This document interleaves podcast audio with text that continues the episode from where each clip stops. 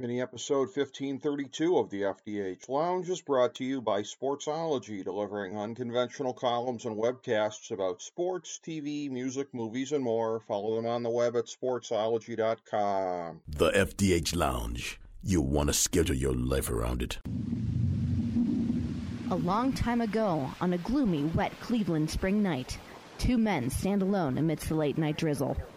Their voices echo across the vacant station parking lot as they debate the merits of the great American radio show that have been missing for far too long. On that night, an idea was born.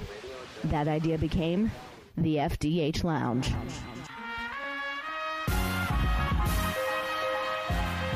Welcome to the FDH Lounge. Hello, everyone. Welcome to FDH Lounge mini episode 1532. This is FDH managing partner Rick Morris here. And we have with us today one of our favorite FDH Lounge dignitaries, my good friend Ben Chew. And uh, he is, of course, our uh, chief NBA analyst. And we are breaking down the 2022 2023 NBA season. We were going to reconvene perhaps at some point in August. Some years we've done this, some years not, just to kind of cap the end of free agency and the, the end of the off season. But uh, thanks to Kevin Durant holding the league hostage, essentially, uh, as long as he did, we never really kind of got to that point. And then we end up getting a blockbuster trade heading into Labor Day weekend, the likes of which you don't generally see. We'll get to that as well. So much to get to from uh, looking at this upcoming season, including last minute calamities landing in the laps of both of last year's NBA finalists. Uh, ben Chew, I think you would agree with me, and it's great to have you in, uh, that this has been a weird off season, weirder than most, I think, for some of the developments that have happened. Yeah, I think also, too, right, just with the amount of how the league has been. Last year was a little bit of a flex year in terms of we saw a lot of young teams make their charge, but it also it ultimately ended up being two teams that we thought were probably going to be among the finalists in Golden State and Boston. But we saw a lot of surprises in it in this off season. We saw a lot of surprises with Donovan Mitchell going to Cleveland, and Utah essentially blowing it up right now for Victor Wembanyama, and then just the scenario that Durant stayed in Brooklyn and a lot of these other teams are building out their rosters, and they're the question for some people of like how Golden State's going to deal with their you know their second attempt at a back to back and what could possibly happen in the future for the West and Eastern conferences. Mm-hmm. Well, this is one of these things where. In looking at this, uh, and we've been discussing this uh, in uh, pro uh, basketball draftology, and we now have up our annual uh, Fantasy Basketball Draftology 2022 available on the main page at fantasydrafthelp.com. And of course, you and I, being uh, basketball historians here, as long as we're getting our plugs in, go buy the top 75 players in pro basketball history available on Amazon. But in looking at the broad historic scope, this is a point that I've been making in our guides the last two years or so, which is it's an interesting time in the NBA and an exciting time from a historical standpoint because you still have the teams from the previous point here. You still have uh, the Warriors hanging around. You still have uh, the Lakers in the mix. You have Toronto, albeit they're not nearly the same team they were when they won the title because they had Kawhi Leonard then. But you have the mix of teams that were around before the last couple of years. Boston fits into that because they were the bridesmaids in the Eastern Conference Finals in the second LeBron era and you have the newer teams that are popping up Milwaukee and Phoenix and some of these other teams coming into the mix the last couple of years.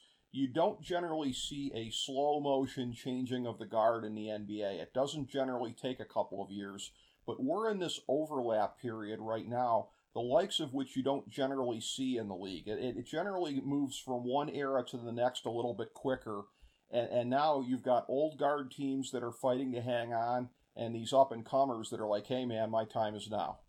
Right, and I think Rick, we've discussed this the globalization of the game and the expansion of just how teams are running their offenses in the in the 2020s. That allows for a lot of these a lot of these games to be a bit more random and the opportunity for some of these teams who are a little bit older, like Golden State, like the Lakers, like the Los Angeles Clippers, they're they have very good opportunities to still be top teams in this league, but then you have the younger changing of the guard teams like the Hawks, the Grizzlies, the Cavs, the some people will, you know, vacillate between the Knicks as well, but it's it's just a weird. It's a transition year for the league, but it almost feels like just because the amount of talent the league currently has, it seems like a lot of. It's very rare now to see a team just be completely down and out for a super long period of time, just because now that even the bad teams have talent now. Yes. That's true. And when you look at it, uh, the sweep of the last couple of years as well, I mean, it's hard to find a word to use other than revolution when you look at pace in the NBA, the way that it's gone. Golden State, middle of the 2010s, ushered in pace and space with the threes and everything, but uh, the pace part of it, the explosion the last couple of years, and uh, teams just moving up and down the floor uh, so much quicker. And it's one of these things where you and I have talked about this off air from a handicapping perspective that it makes some of the older handicapping models a little tougher to look at because it really is a different game when you've got the pace and the number of possessions and everything like that that is so much different than it was a couple of years ago. And that's been something that has really been shaping the product we're looking at here too. I would say aesthetically, not always for the better, because uh, the number of games I've watched the last couple of years where it's teams just running down and jacking up bad threes, you're having that more than you've ever had. But the pace and the excitement and everything like that on the other side of it, there, there's definitely pros and cons aesthetically, I would say, as well as competitively. Right, and I think we're starting to see a mini shift right now too. We had during the pandemic, and we had those two to three bridge gap years. Mm-hmm of teams essentially just going all out on pace and space. And now we're starting to see it get reeled in a little bit more. We're seeing teams play a little bit better defense and maybe a little bit better in terms of shot selection and just how teams are focusing now more on getting the best shot possible instead of what it used to be, which is we need to make we need to shoot as many shots as possible. Right. And it's a, it's a small differentiation. It's going from take the best shot possible to essentially just take an opportunity at any point and just keep the game moving because you'll get more opportunities. So we're we're seeing teams being more selective with their offense than they used to be. Yes, and that's just going to lead to uh, things being better, I think, competitively and aesthetically. To talk about that, when you talk about the internationalization, the, the last kind of broad scope that I have in mind uh, to get into before we start looking at the specific landscape of these teams here, going back over uh, last week and looking at this uh, really kind of zoo that we had in Las Vegas, it was an, an exciting kind of a deal, the likes of which you don't generally get in the NBA with player development. But uh, Victor Wembanyama coming over with his French team to play against the G League Ignite team, the two game series against Scoot Henderson and the G League Ignite. And uh, reminiscent in, in, a lot of ways, I was talking to some friends this week. We really haven't had anything quite like this probably since I was there 20 years ago at the uh, Convocation Center in Cleveland when a high school LeBron James uh, played on ESPN2. I believe that was unprecedented at the time to have a high school game on national television. And uh, the, the zoo atmosphere there that night with all of the uh, pro scouts and coaches and everyone that was in attendance for LeBron's game. And that was a spectacle that, that lived up to it. And the games this past week, I, I don't know that it quite got the media attention that LeBron's game did 20 years ago because I was talking to some friends of mine this week that I would have thought would have heard about this and didn't. So it did it, it escaped the notice of, of some people, uh, but uh, it was something that was uh, unique in the basketball world. I don't think it's the last time we're going to see this from a European team. Uh, because again, there's only one Victor Wembanyama, and we saw that. Uh, there's never going to be another, probably. But the next time there's a big shot playing over in Europe, I mean, think about what it would have been like a couple of years ago if Luka would have come over and played a game like this. He would have been on everybody's radar immediately, uh, had that been the case. But it was truly, truly astounding. And again, Scoot Henderson, for all the comparisons people are making to Ja Morant, I think that they are valid. I think most other years he would go number one, but Wembanyama being a true, I mean, like some of the highest praise terms you can use don't seem enough. When you say generational talent or this or that, uh, when LeBron was asked about him, he said, is, is he a uh, unicorn. He's like, well, everyone gets described as a unicorn, but this kid's an alien. like a guy who's seven four, who can break you down off the dribble from pretty much anywhere on the floor. It looks like who can hit shots from anywhere on the floor. It looks like who is dangerous with the blocks underneath and everything he can do uh, there and uh, rebounds and everything. I mean, you, you talk about just all around everything in in that sense. Uh, and again, Woj saying on ESPN that he's the most coveted prospect in NBA history. Uh, all of these things sound like overkill to the naked ear. But uh, if, if anybody thinks that what I'm saying sounds like overkill, I would just invite you to go watch some of the film from this past week. Because these are things that are just, it was eye popping, Ben Chew. We'd heard all these things about him, but it's another thing to see it with your own two eyes. Right, and I think the biggest thing that we did get to see him do was essentially consistency. Is that he had two games against the G League Ignite and had essentially 30 and essentially double double games in both the games he got to play in. And while I, I mean, like I said, we, we always talked about the most high prospects of all time. You also include guys like Kareem and Shaq, Magic, but uh, this is the first time I think we've ever seen a talent of that size and that height with that sort of build have the potential to put their own sort of landscape on that. We saw this because essentially, and we discussed this too, if we go down the timeline of most important players in NBA history, Kevin Durant, despite how many rings he'll get, despite how many is like, he was one of those guys who ushered in the big guys have to shoot narrative in the NBA. Right. And Victor Wembanyama has all the talent in the world that you could see in today's NBA that could lead a team. And the big thing for me, I think, for him moving forward, obviously we know he has an injury history. He's going to have to stay healthy and he's going to also have to put on a little bit more weight. But the one thing I'll say, I'll make a comparison to Chet Holmgren, who we're not going to sadly get to see this year in OKC. We're going is that I think I would make the argument that Wembanyama's body is a little bit more filled in most of the time when we see Rick guys who are seven, seven three, seven five, they're usually a lot ganglier. They don't have a lot of muscle mass, and I think what just Wembanyama's ability to spread the floor, make good decisions, and I mean his head coach Victor Collet, who also coaches the uh, the French national team, even says that he's trying his best to cultivate the talent that Victor is by allowing him freedom on the floor, but he's also trying to bring him back to so that he can work on different little things like the biggest concern, I think, on a basketball standpoint, outside the injuries, that he has an issue finishing at the rim with his left hand. Mm-hmm. But it feels like to me that that's something that's easily taught. You can figure that out. And just at least from the interviews I've seen with him, he seems very, I mean, scouts have raved that he's essentially a 30 year old trapped in a 19 year old's body in terms of maturity, skill set. He also has a very good friendship with Rudy Gobert, the Timberwolves center, and I, I hate to say that there's another that we might see another guy like this because we always say this: we will never see another guy like this, and we end up seeing another guy like this. But he might be the most impactful rookie that we've seen. I would argue since Shaq in his prime. Yeah. With Orlando, because I love LeBron. I think he's one the great one of the greatest players of all time. Period. But with those early Cavs teams, he made his impact, but they didn't really do that much. I mean, any it feels like to me, any team that drafts Wembanyama will instantly become a playoff team.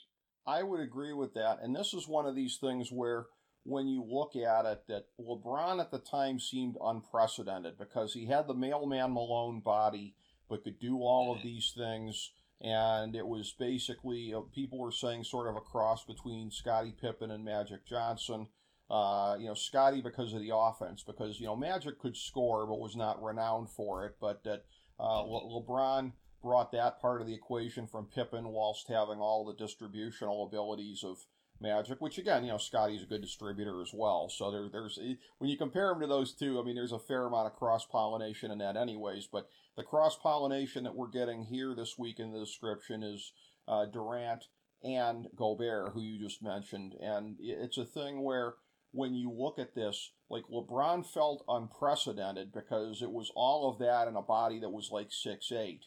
Wembanyama feels unprecedented because it's all of this in a body that was it's like seven four. Like if you're sitting down, if you're doing a create a player on a video game and you're looking for like the ultimate cheat code, and I'm gonna make a guy who's so big that he can do this, but he can also do all the stuff of a tiny guy. Like That's literally what he feels like. It, it feels like you're watching a guy that somebody designed as a video game cheat code who's in a real game. Right, and I think the big thing for any team who drafts him is cultivating the talent around him, really, because I don't think, and the one thing I will note with this is like I lean to the fact that he'll probably score more like Dirk more than anything else for the entirety of his career. But the thing is, is that ultimately the mistake that Dallas made with Dirk was is that they weren't really building out the role players on that roster as well as they could have. Right. So for any team that takes him, whether it will be the Spurs, the Jazz, OKC, the Rockets, or any other team that decides to phone it in to get in to get Wembanyama will have the chance and the ability to get him. But one thing I'll say too, Rick, is that he really just with the skill set and what he has right now, he probably outside of like we'll, we'll note this with Giannis, but Giannis also has his limitation, his jump shot from time to time. The he might be just like Shaq, as we all remember Shaq in Orlando. He was physically unstoppable. There was no one who could really individually match him one on one.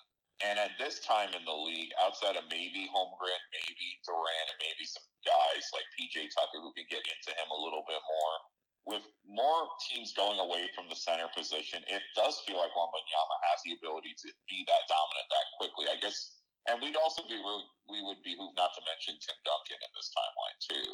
Right. That he has that ability to be that impactful player, like a Shaq, like a Duncan, right, like a Kareem Abdul-Jabbar in his first year. Exactly. And to complete my thought on why I'm bringing this up right now before we get into the specifics of this season, you're like, well, Rick, you're bringing up something that's going to impact the 2023 season. No, it's going to impact this season because teams had already sort of been in tank mode before this. I mean, you'd already, look, this is the reason that San Antonio burned it to the ground and Utah is in the process of doing so. They're not completely there yet. They probably still got one or two more assets to move, but they're going to. Uh, Oklahoma City's been there, and again, uh, not that they're happy that Holmgren went down, but now there's a little bit of a silver lining uh, in not having him this year. But uh, there were already. Uh, you know, memes on Twitter this week about SGA getting locked out of the Oklahoma City uh, facility here this week uh, that uh, you know we, we don't uh, we don't need to have you here. We might accidentally win a few more games, and this goes to what I've said to you off here for some time now is that you like you look at Utah, like the guys that they got back from the Cavs. I, I think their floor is a little high for trying to compete for, for the lowest pick here. I mean, Utah to me looks like a team that's probably in the mid 20s or so, maybe the high 20s. You're not going to get the most ping pong balls doing that. I'd said to you previously, San Antonio looks like a team that's like a 16 win team, but you said not with Coach Pop, they're not. So again, what, you know, what does their floor look like? You've got a number of teams here uh, that are in tank mode, but whether it be Pop getting into a game, let's say it's in January, and let's say it's the 76ers phoning it in, and there's a chance to win one, and Pop just can't let it get away. We got to win this game, you know, and they end up winning it, or or Utah. Uh, again, uh, you know, with with the players that they have, uh, stealing a handful of games that they shouldn't necessarily win. It's one of these things where it started to become part of the public narrative this week. As far as, geez, are these teams going to be bad enough to accrue enough ping pong balls? And that's going to be the gravitational pull. Is that the sell off from the worst teams is likely to just continue on at this point here. And you may see some deals that you would not normally see otherwise from some of these teams here trying to chase these ping pong balls. And knowing that Scoot Henderson at number two is one heck of a consolation prize if you want to put it that way. So when Adam Silver has to outright say, hey, please don't tank teams, not that that's going to do anything, but that shows you right there the effect that this has on the upcoming season because the the at a time when the league is leveling out the ping pong balls, and we've talked about that, and you've mentioned that in the past that they've done that, and that there's not quite the same advantage to having the worst record as previously. It's a little bit more flattened out, but there's never been an incentive to tank like there is this year to get Wembanyama, and that is going to shape the entire league landscape. Right, and I think the major thing too is is like we also kind of know at this point where who the bad teams are in the NBA. But at some point, like we saw last year in Portland when the Lillard went down, you're going to possibly see one, two, or three teams who are like a fringe playoff team or a team that was going to the playoffs has an injury to their superstar, do they tank to try and get a generational talent to get them? Because what we saw with San Antonio too is that the year they got Duncan, they had just one bad year when Robinson was out for most of the season, and they won a championship relatively right. quickly after that. So essentially, the question ultimately is going to be: Is there going to be outside of let, us say the very obvious ones like Golden State, the Lakers, and the Clippers, and you know the Milwaukee Bucks and the Boston Celtics. Those teams I feel like are the six teams, and then I'll also say Miami too.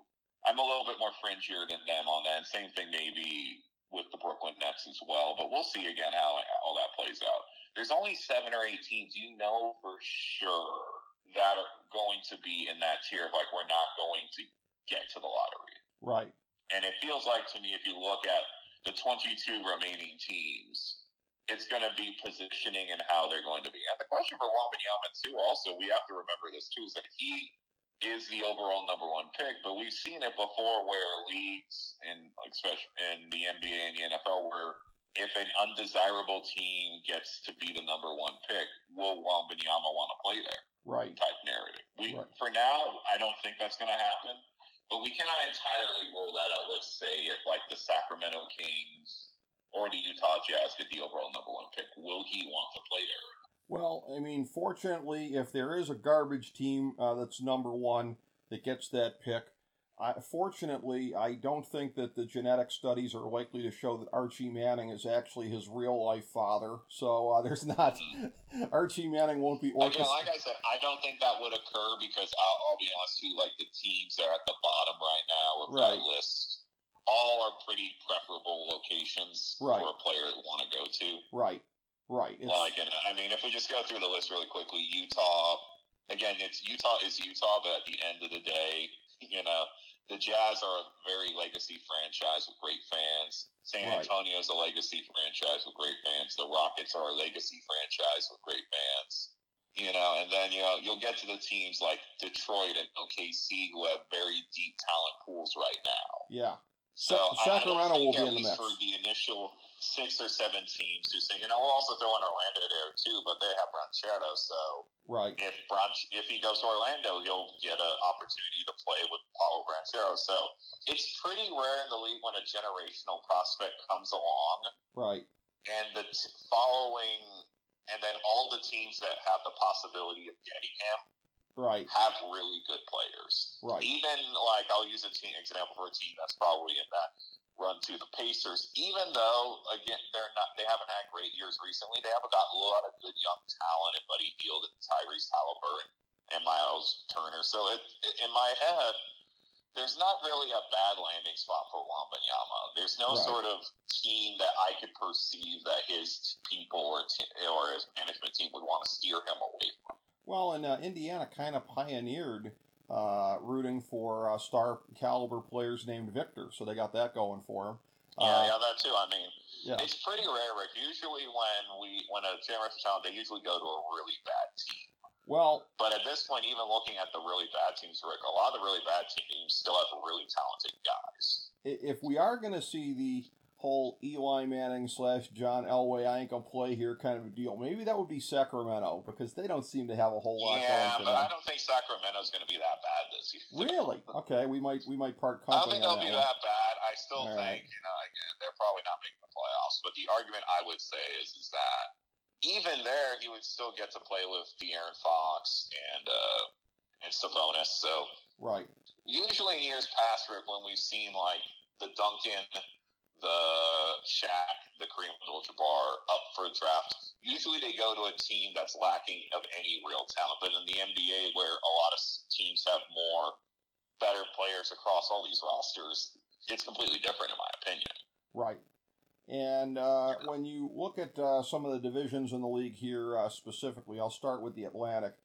I would have mm-hmm. had prior to the whole thing of them losing their coach under very, uh, very greasy circumstances here. I would have had them as the uh, division champions this year. Uh, instead, I've got Toronto in that spot. I, I think Brooklyn is going to be in second place behind them. They still have questions to answer. Ben Simmons is still looking shaky at best in the, the preseason here. Uh, Boston, I think, is going to avoid uh, the play in, but not by much. Uh, this may surprise people, but I do think Philadelphia will be relegated to the play in. There's going to be somebody in the uh, Eastern Conference that's going to be the seven seed where you're going to look at it and be a little bit surprised. I'm going to put down Philadelphia for that one here. I think the Knicks are going to be back of everybody else here. I don't think they're going to pull back to where they were two years ago. I think it's going to be a frustrating thing because they, we've been saying it for a while. They have a confusing kind of roster, and uh, this sometimes happens with uh, Thibs coach teams here. But uh, Toronto, uh, I think, as a result of the question marks of uh, Brooklyn and Boston, I've got being in uh, first place how do you see the Atlantic Division, generally speaking, shaking out? I think it's going to be a very interesting year because last because it's been pretty much in the last couple years dominated by either Brooklyn or Philly. But I think there, I don't think there's a clear cut winner of this division. Mm-hmm. I would assume right now, if we had, I would say Boston, just from what I've seen in the preseason so far, is like as long as they sort of just stay the course, they should be fine. They still have all the talent that was there last year, including Malcolm Brogdon, which was probably one of the sneakier free agent acquisitions in the offseason. Right. But if you have that, if I had to ask you, I'll probably put Boston at one, Brooklyn at two.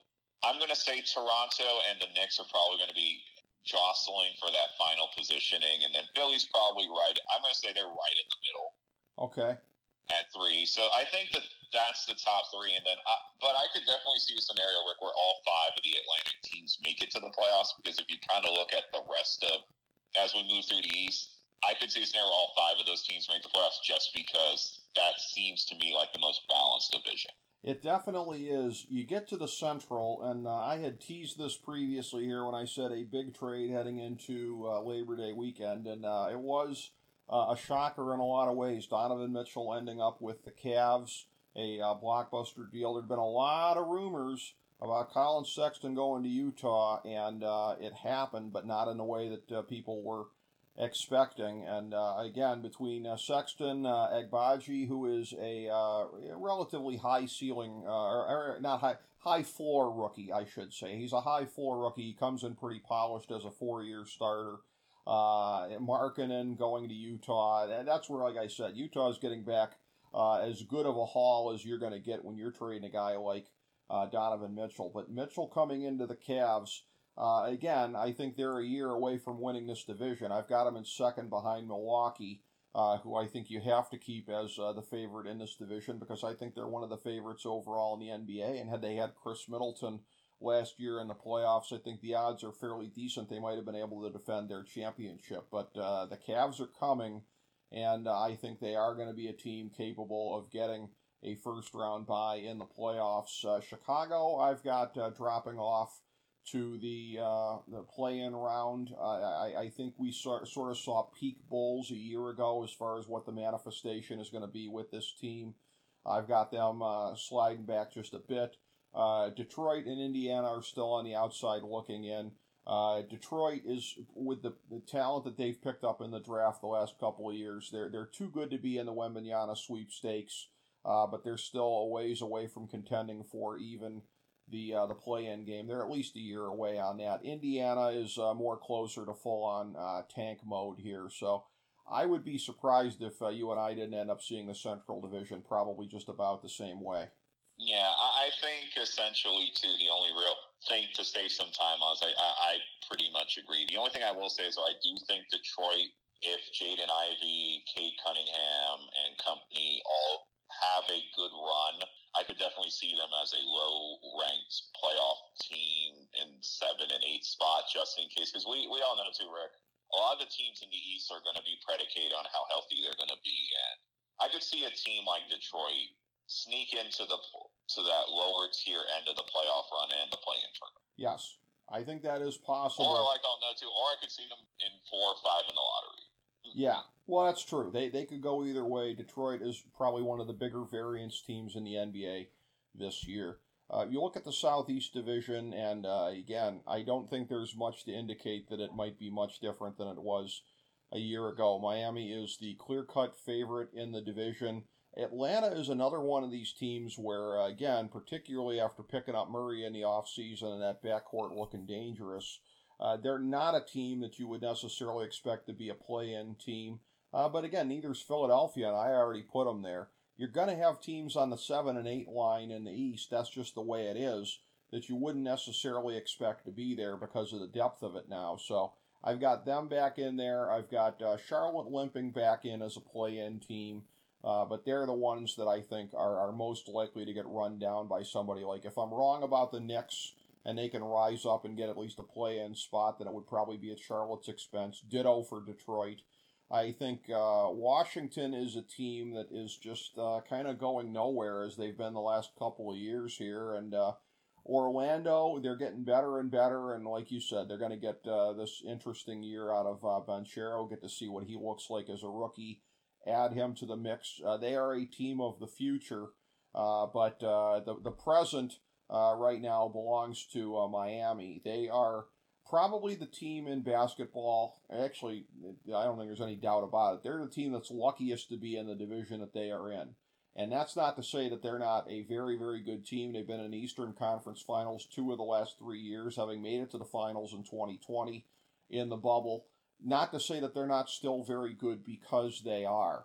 But uh, location is everything, Ben Chew. And uh, if you're the best team uh, in, in, that division, you've got an easier path than most division winners have. Right. And I, and I think, you know, Miami is going to come down because they are going to have to replace PJ Tucker, who's now in Philly. Yep. How that's going to work. Will it be Nik- Nikola Jovic, their rookie, their their first round draft pick, who play who had, who had some impressive preseason looks already right now? But yeah, no, to speak the rest, I mean, the Hawks were recording this right now while they're in their trip against Milwaukee and Abu Dhabi. They're going to be really interesting because Dejounte Murray was clearly an all star last year. And now it's going to be interesting because Trae hasn't really played with a guy who has the ability to get to the basket as well as he has. And people tend to forget, despite the Hawks taking a step back last season, they still have a lot of talent on that roster. Right. And they'll be interesting. And then the Hornets, I could see them be anywhere from being a seven or eight seed to a playoff play-in team, very similar to Detroit, or not even making the playoffs because they are. People tend to forget they're not going to have Miles Bridges probably right for most of the season or whatever his future is going to end up at this point. And that's huge. and then I think Orlando, I would argue, in the division is probably the most intriguing team if they can put things together. Though they have a lot of talent we'll see if uh, Jalen Suggs, who we, I saw earlier today, still is having foot and knee problems, will be out for a little bit as well. So the South is really kind of probably the most boring division of it all. but at the end right. of the day, you know, I could definitely see some of these higher tier teams make some noise yes. in the playoffs. Oh yeah, I think that's definitely the case. Uh, you look at the Western Conference, the Southwest Division has more intrigue to it, at least at the top, than the Southeast Division does. Uh, you've, you've got Memphis, who I like to continue uh, their run from a year ago. They are going to have to get past some injury issues early in the season here, but uh, I, I think uh, by mid-season they're going to have the looks of a team that has uh, sort of picked up where they left off last year. I think they're going to win the division over Dallas, who, uh, again, I understand them. They, they, they were just in a bad position. This is what happens sometimes when you're when you're building a contender and you have a very very bad choice between really overpaying Brunson uh, because I think they kind of topped out with what that version of the Mavericks were last year. Uh, but then let him, letting him go for nothing. And uh, a, a, again, this team is going to be even more Luka dependent than it was previously. So uh, I think Dallas is going to be kind of figuring it out, still trying to get enough parts around Luka here. Uh, good enough to win 50 plus games and make the playoffs uh, quite comfortably, uh, but uh, they're they're not any closer to the uh, finals than they were at the end of last year, to be sure. New Orleans, I've got making it as one of the play-in teams here. they certainly have the ceiling to be better than that. Uh, we'll see how much of the season Zion's going to be able to be back for, but he looks like he's fully healthy. Looks like he's in far superior physical condition than we were used to seeing him in previously. That is a very good starting five that they have top to bottom, one of the better ones in the league. So, uh, New Orleans, like I said, I have them as a play-in game. They could be more than that. Houston and San Antonio are still in tank mode, but uh, again, we'll uh, we'll see here. Uh, Houston, with some of the young talent that they have, uh, they're a little further along, I think, than Oklahoma City and some of the other real dregs of the league here uh, at this point. San Antonio, again, it's going to be a fascinating thing, as you and I have talked about on air today and now off uh, previously with Popovich. Of they might be the worst team in the league on paper, but what is Coach Pop going to drag them to as far as the win total goes? So uh, the Southwest is uh, it, it, it sort of has something for everybody, whether it be the tank teams at the bottom or the really really strong contenders at the top. Right. And I think Memphis is definitely probably the class of that division. It's going to be really interesting to see how they move forward through this season because it's always interesting to see Rick after contending and possibly blowing their opportunity to get to the finals during their series against Golden State. It, it, it's going to be interesting to see how they bounce back from that, especially when I, we always like to see there's only two ways for a young team that was contending for a title to do either to go up and you get to the finals, or you go down and you fall out of it. So Memphis is going to be intriguing. We'll, we'll see how Ja kind of takes off his junior season this year. Uh, moving across, I mean, we, we've talked a lot about Houston and San Antonio already, but Houston has a lot of pieces that are very intriguing outside of Jalen Green and Jabari Smith Jr. Tari Eason's a name a lot of people aren't talking about, but he's had some good showings in the summer league and in the preseason. So he could be another one of those impact guys for Houston at the period of time.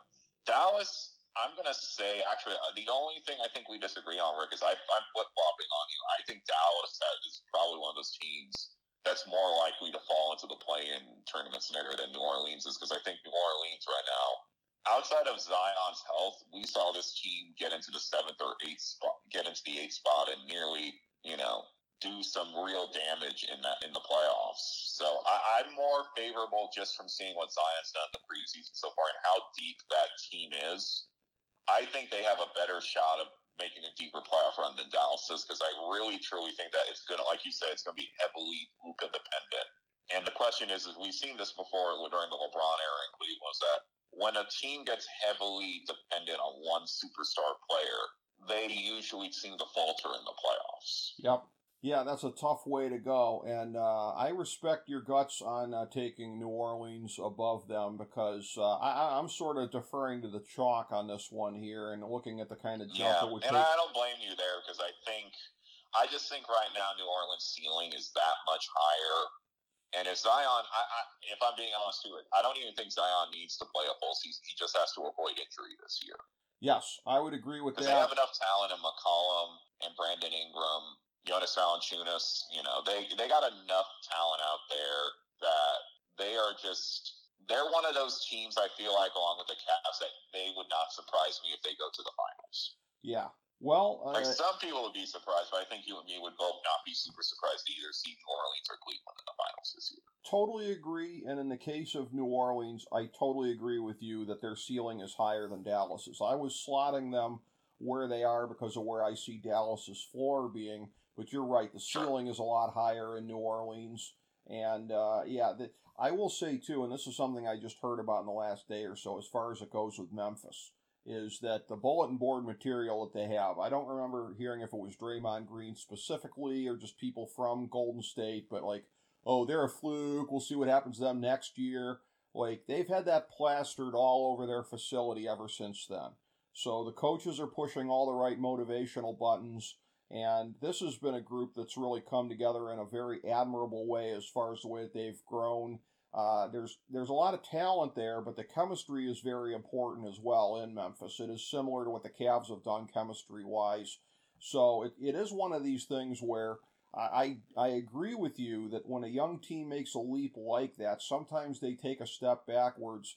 But I think internally they're doing everything they possibly can to avoid that, and that's all you can ask for. Right, and I think they're going to definitely get more of a contribution from guys yeah. like Dillon Brooks, guys like Desmond Bane. You know, they recently yeah. re-upped Steven Adams to a multi-year contract, so that team is still very good. I, I, I just the real question I ultimately have with Memphis is that is this the year that you regress just a little bit? Because I think there's a lot more. I would make the argument last year is that they it's going to be really interesting how seriously they treated the regular season because it felt like to me last year they front runned until the playoffs, and it feels like to me any team that kind of tries to go for all those regular season wins usually doesn't do that well in the playoffs. Right. uh, that could very well be the case. But uh, yeah, the guys that you mentioned, I think Brooks is going to continue to take steps forward. I think Bane is already a star. And I, I think, yeah. again, what. He is, we, we've all discussed this. He probably is the most talented player in the league that no one talks about.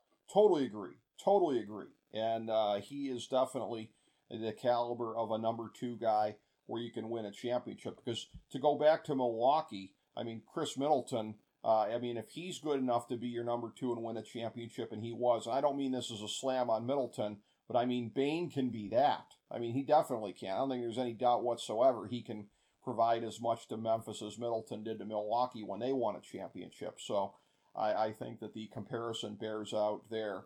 Uh, the Northwest Division is going to be very exciting because of some very big additions at the top here. And uh, you referred to it before with uh, Gobert moving over to uh, Minnesota, the uh, new era Twin Towers with Karl-Anthony Towns there that they're going to have. But for Denver, it is an, a thing of adding from within. Denver has Michael Porter Jr. and even more importantly, Jamal Murray coming back to add to the Joker.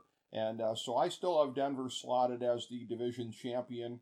And uh, Minnesota, to me, again, this might seem a little surprising based on what happened last year, and they gave Memphis everything they could ask for. But similar to the East, there's going to be teams that you have in the seven or eight seed uh, where you, you look at them like, well, they don't look like a play in team to me in the way that Anthony Edwards has been improving. But I'm going to put Minnesota in as a play in team albeit with 48 wins. I mean, it's pretty good to have 48 wins and still be in the play in. Uh, you and I had sort of joked about this off air previously when I gave you my predictions. I actually think Portland's going to be a play in team, and I think embarrassingly for the league at 30 wins. Because to me, I think there's a big drop off between the 9th and 10th teams uh, in the Western Conference. I think Portland is 10th, but a distant 10th. So it's going to just show you, it's going to shine a spotlight on how bad everybody's tanking because Portland's going to be right there. Some of the really tanking teams behind them could run them down, but they're not going to make any effort to do so, I don't believe. You're going to have Utah and Oklahoma City really bringing up uh, the rear in this division for reasons that we've talked about previously. But uh, in, in a way, here, uh, this is somewhat, uh, aside from the fact that uh, uh, Dallas or New Orleans is going to be a much better third place team than Portland structurally, the Northwest is sort of similar to the Southwest that we talked about as far as the teams at the mm-hmm. top and then the teams really bringing up the rear. Right, and just briefly to talk about those teams bringing up the real rear. OKC is going to be a barely with no Chet Holmgren. It's going to be very interesting to see how they dismantle that team. Where if they're going to keep SGA, if he's going to get traded to a bunch of other teams that may be a little bit more intrigued by them. I mean, also too, Utah's going to be interesting. We've discussed them already a lot. I mean, it's going to be interesting to see what pieces they want as part of that team. So you could see them being very active during the trade deadline. For the better teams in this thing, Portland's, I think, the biggest question mark because they have the talent and just the guys to be a top four playoff team if they really want to be. But then also you see just with the amount of talent on some of these other teams where you would think that. But I, I expect maybe for Portland a bounce back season for Lillard, and then seeing what we saw from Anthony Simons, Jerami Grant's one of their bigger off-season acquisitions from Detroit. So they have a. They, I, I tend to agree with you. They're either going to be a weird playing tournament team where they're going to be a five or six seed at their peak, Denver, I really like. They have a they have a very deep team. We also did again since Denver was pretty much injury riddled last year. We did get to see a little bit more of Bones Hyland to their spectacular rookie. So yes. it's going to be. I think Denver's going to be a lot better than people think on paper, but I also don't think they're going to pass some of these other teams we're going to bring up in the uh, talking about the Pacific Division. But they're going to be a very intriguing team just in general. Minnesota I agree, tend to agree with you. They could either win the division or they could be that six or seven seed. And it's pretty much they're going to go on how they're able to integrate Rudy Gobert and how deep that team is in terms of guys like Jaden McDaniels. We'll see if Anthony Edwards takes a big another big step. I if I would argue, Rick, if Minnesota is reeling and rolling, Rich rocking and rolling, he could have MVP considerations for himself. It's going to be a very interesting Northwest division, but ultimately, I, I think, and we, I, I know why you say the Pacific Division for last outside of geographically, but I don't see much noise from Northwestern Division teams coming into the playoffs. Okay, I uh, to me, I think Denver is a legitimate championship contender if everybody is healthy, but uh, that is a little bit of an if based That's on. a big question, Rick, especially considering two out of the three guys have had multiple issue, injury issues. Well, yeah, and uh, Porter, Porter in particular uh, is somebody that has had the bigger uh, issues uh, over but I a agree period with of you. time. They are definitely a contending team. It's just I just don't see anyone in the Northwest outside of maybe Minnesota taking that leap at this Yeah. point. I, I would agree with uh, with that uh, as far as taking a big leap uh, off of where they were last year in the Pacific Division. Uh, again, I alluded to this earlier in passing. Uh, both championship uh, fi- finals teams last year, with the issues that they ended up having, Boston losing their coach as a result of the sex scandal. Golden State now with the video coming out of Draymond Green punching Jordan Poole. All I can say is you hate to see it, Ben Chew. You hate to see it. But uh, as far as uh, how that goes and how that plays in that locker room uh, going forward, we'll have to see if Mr. Triple Single uh, Draymond Green is able to make it uh, continue to work there in any form or fashion. Uh, you have behind them Phoenix, who uh, is going to be a perennial strong contender in the West, even if they probably topped out in this present incarnation that they have of making the finals two years ago. Uh, the LA Clippers now getting back Kawhi, uh, potentially, potentially a championship contender uh, because of uh, all that they've been able to do, even kind of without him over a period of time. So you put him back in the mix, you see what they can do. Remember, they made the Western Conference Finals. Ty Lue got them there uh, without Kawhi Leonard when he went down in the playoffs two seasons ago. The Lakers, I still see as being uh, at this point. Well, they weren't even a play-in team last year, but I'm going to slot them as a play-in team just because of again this awful roster construction uh, that they have around LeBron and uh, Anthony Davis. And uh, a year ago, again, just I fell into the whole kind of brainwashing thing as everybody else and had them uh, as a strong playoff contender. And I think I had them going out maybe in the second round, and that felt controversial at the time. And I way overshot the mark, as did everybody else. I'm going to put them down for 44 wins, which I think is pretty generous based on how they finished last season. Uh, I think they'll make the play in game and really not do anything of note unless there's a big blockbuster trade coming. But it's hard to see what that could be based on the trade chips that they have.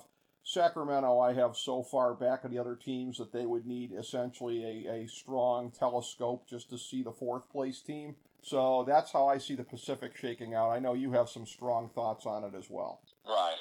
And we all know at this point, too, Rick, clearly the class is still Golden State. I know a lot of the Draymond stuff's going to get a little bit overblown, but it's going to be interesting. It's very possible. I've heard rumors that Green isn't happy. He thinks Golden State's not going to resign him, so he might be asked. He, there's a hypothetical scenario, where He might ask out to go to another team at some point. But Golden State, regardless of whatever issues they have, even if they do lose Draymond for any period of time or he gets traded, they still have arguably the best player in the game in Stephen Curry, and you still got Klay Thompson. You got a lot more of the younger guys like Jonathan Kuminga, Moses Moody.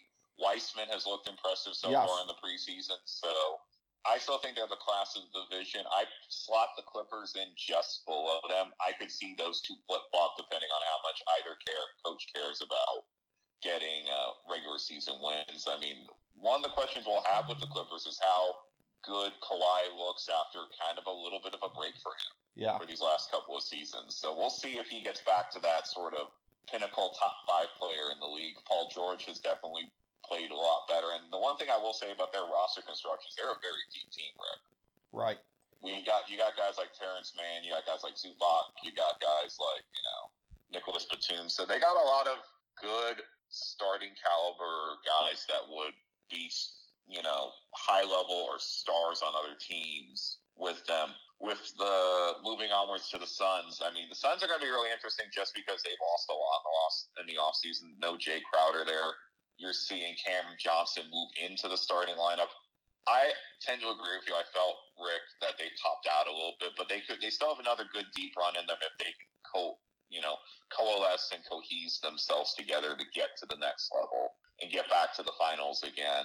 Moving forward to the Lakers, the Lakers are just a weird question mark in my opinion. They have all the talent that they can to be a competitive team and a you know probably even championship contender if the chips fall as they may. But again, it's going the real question going to be is how does Russ match with LeBron, AD, and how some of the newer pieces like Patrick Beverley and Kendrick Nunn work together. And they got a lot of other good young talented guys like Scottie Pippen Jr., Cole Swider.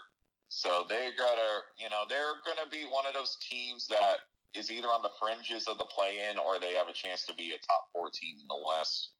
And with Sacramento, I mean, they're an interesting team, but I don't really think, like you said, if we're talking telescope, they are now still haven't made the playoffs. I don't even think we even count it if they even make the play-in tournament. So right, it, it's just very weird for them. And I will say too, it's like one of these days, Sacramento Kings are going to get into the playoffs. I mean, I, will make the joke too, Rick. It's like the Seattle Mariners talk moving the baseball. They finally made the playoffs since 2001. They might win a playoff series before the Sacramento Kings. So. Right.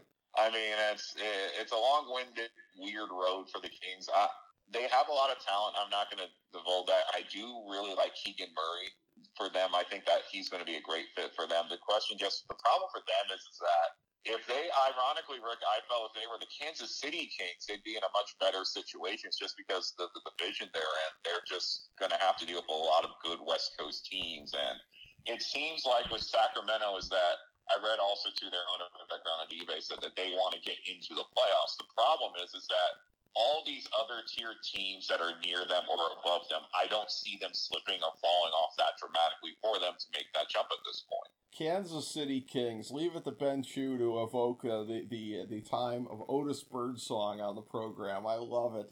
And uh, yeah, I just it would have been better for them, Rick. They would have either been in a better division or in the Eastern Conference. well, yeah, and uh, yeah, I mean, uh, even you know, even if they were in the Northwest as, as the Sonics, they probably still would have had a better chance of making the playoffs. But also, I do feel like I need to note this. I saw this stat, and it's still crazy to believe this. That I, they popped it up one day, I believe it was on NBA Countdown, of that the Sacramento Kings, no active player has played against the Sacramento Kings in a playoff series. Well, that tells you all you That's mind-boggling to, me. Yes. just because, and we've talked about this too, Rick, in terms of bad teams. Yeah even bad teams we know, Rick, occasionally just fall forward into the playoffs. But it just seems that Sacramento is on the fringes again. And hopefully, just for their sake, they get into the playoffs and make some noise at some point. Just because I know they have fantastic fans, they have a great loyal fan base. But yeah. I'll say this too: there hasn't been a lot to be loyal about in recent memory. No, that is pretty remarkable right there. And I will say this: uh, that uh, at the risk of being that guy, I am going to be that guy here for a second here on the Clippers. If we're talking about guys who would definitely be getting bigger opportunities on other rosters, I'm just going to say it. Jay Preston, right there. He, he yeah, getting... I mean, he, he was out for most of last season. He's got a lot more.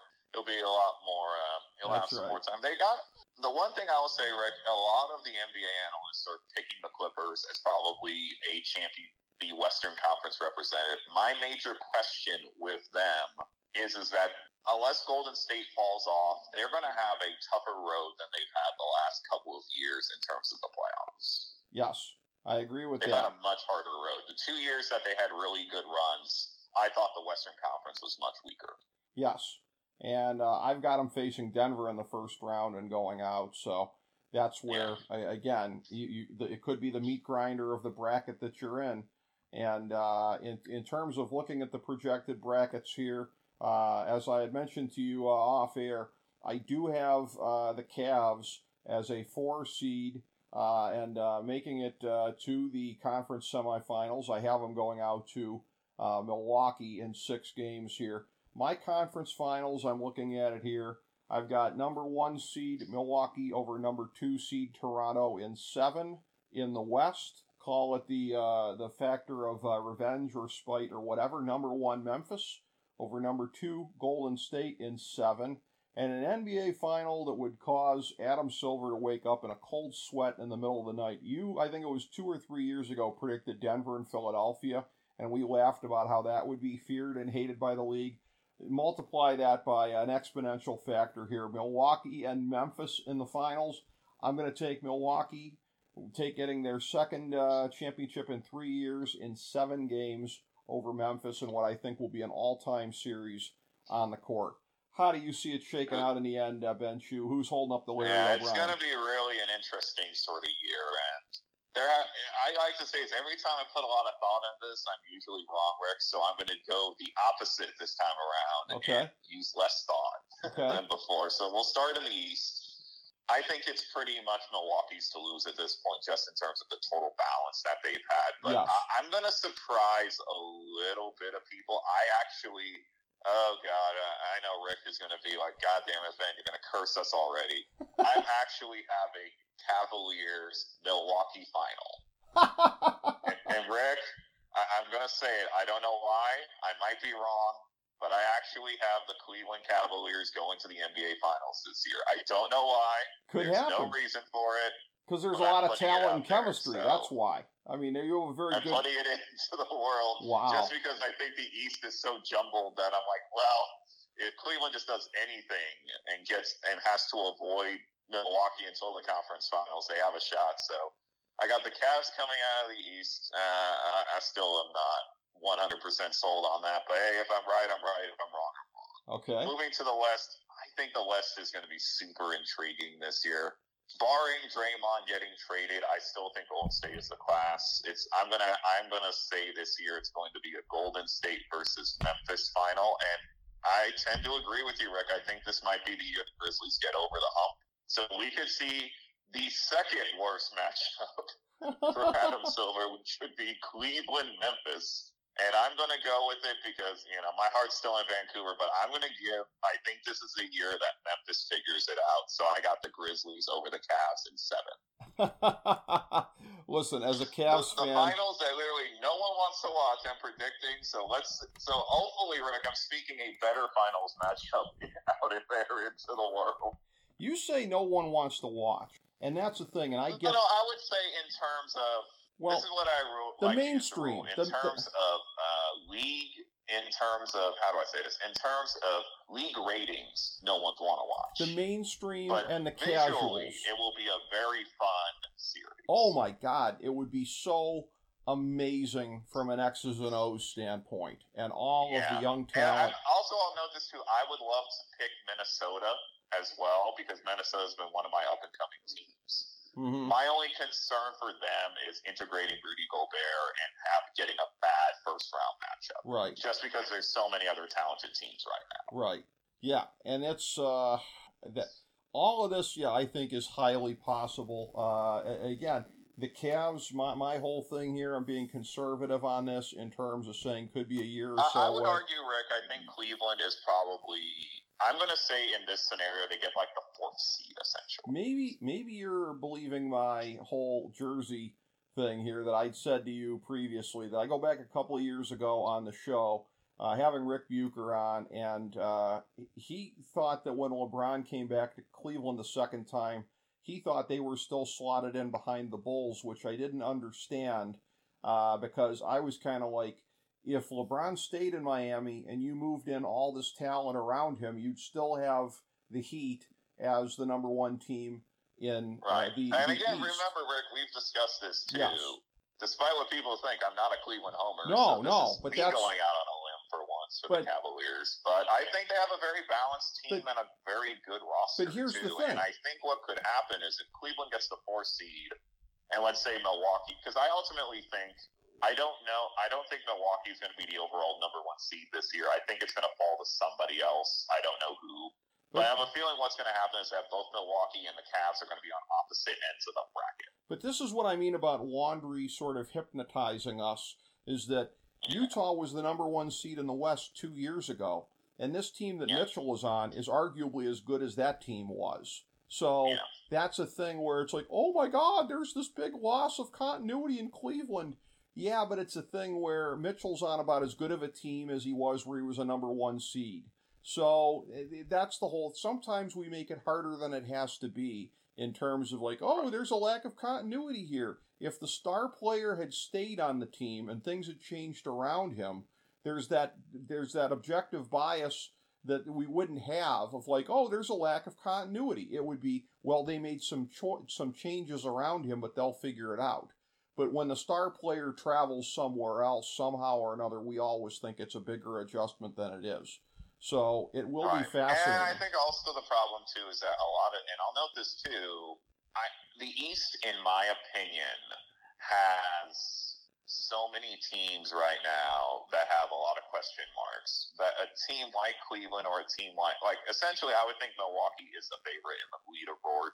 But my question is too is is that Middleton has injury history. Giannis has been dealing with his stuff as well. I think Milwaukee top to bottom is the most balanced, but I would say scoring wise, I would say Cleveland right now with this iteration with Mitchell is a little bit better. Mm-hmm. Yeah. So I don't know. It's going to be a very interesting season in the East and the Western conferences. That's right. And there's so many.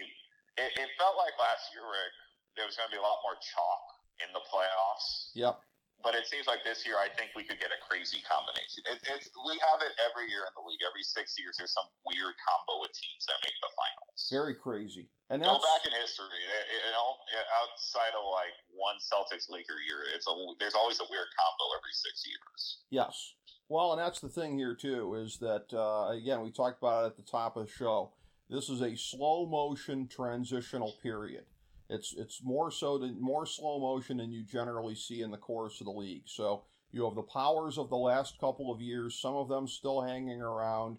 You have the new age teams that are coming up, and uh, that's the thing. That's why you've got eight to ten teams across the league that have legitimate championship aspirations. When that number is usually closer to five.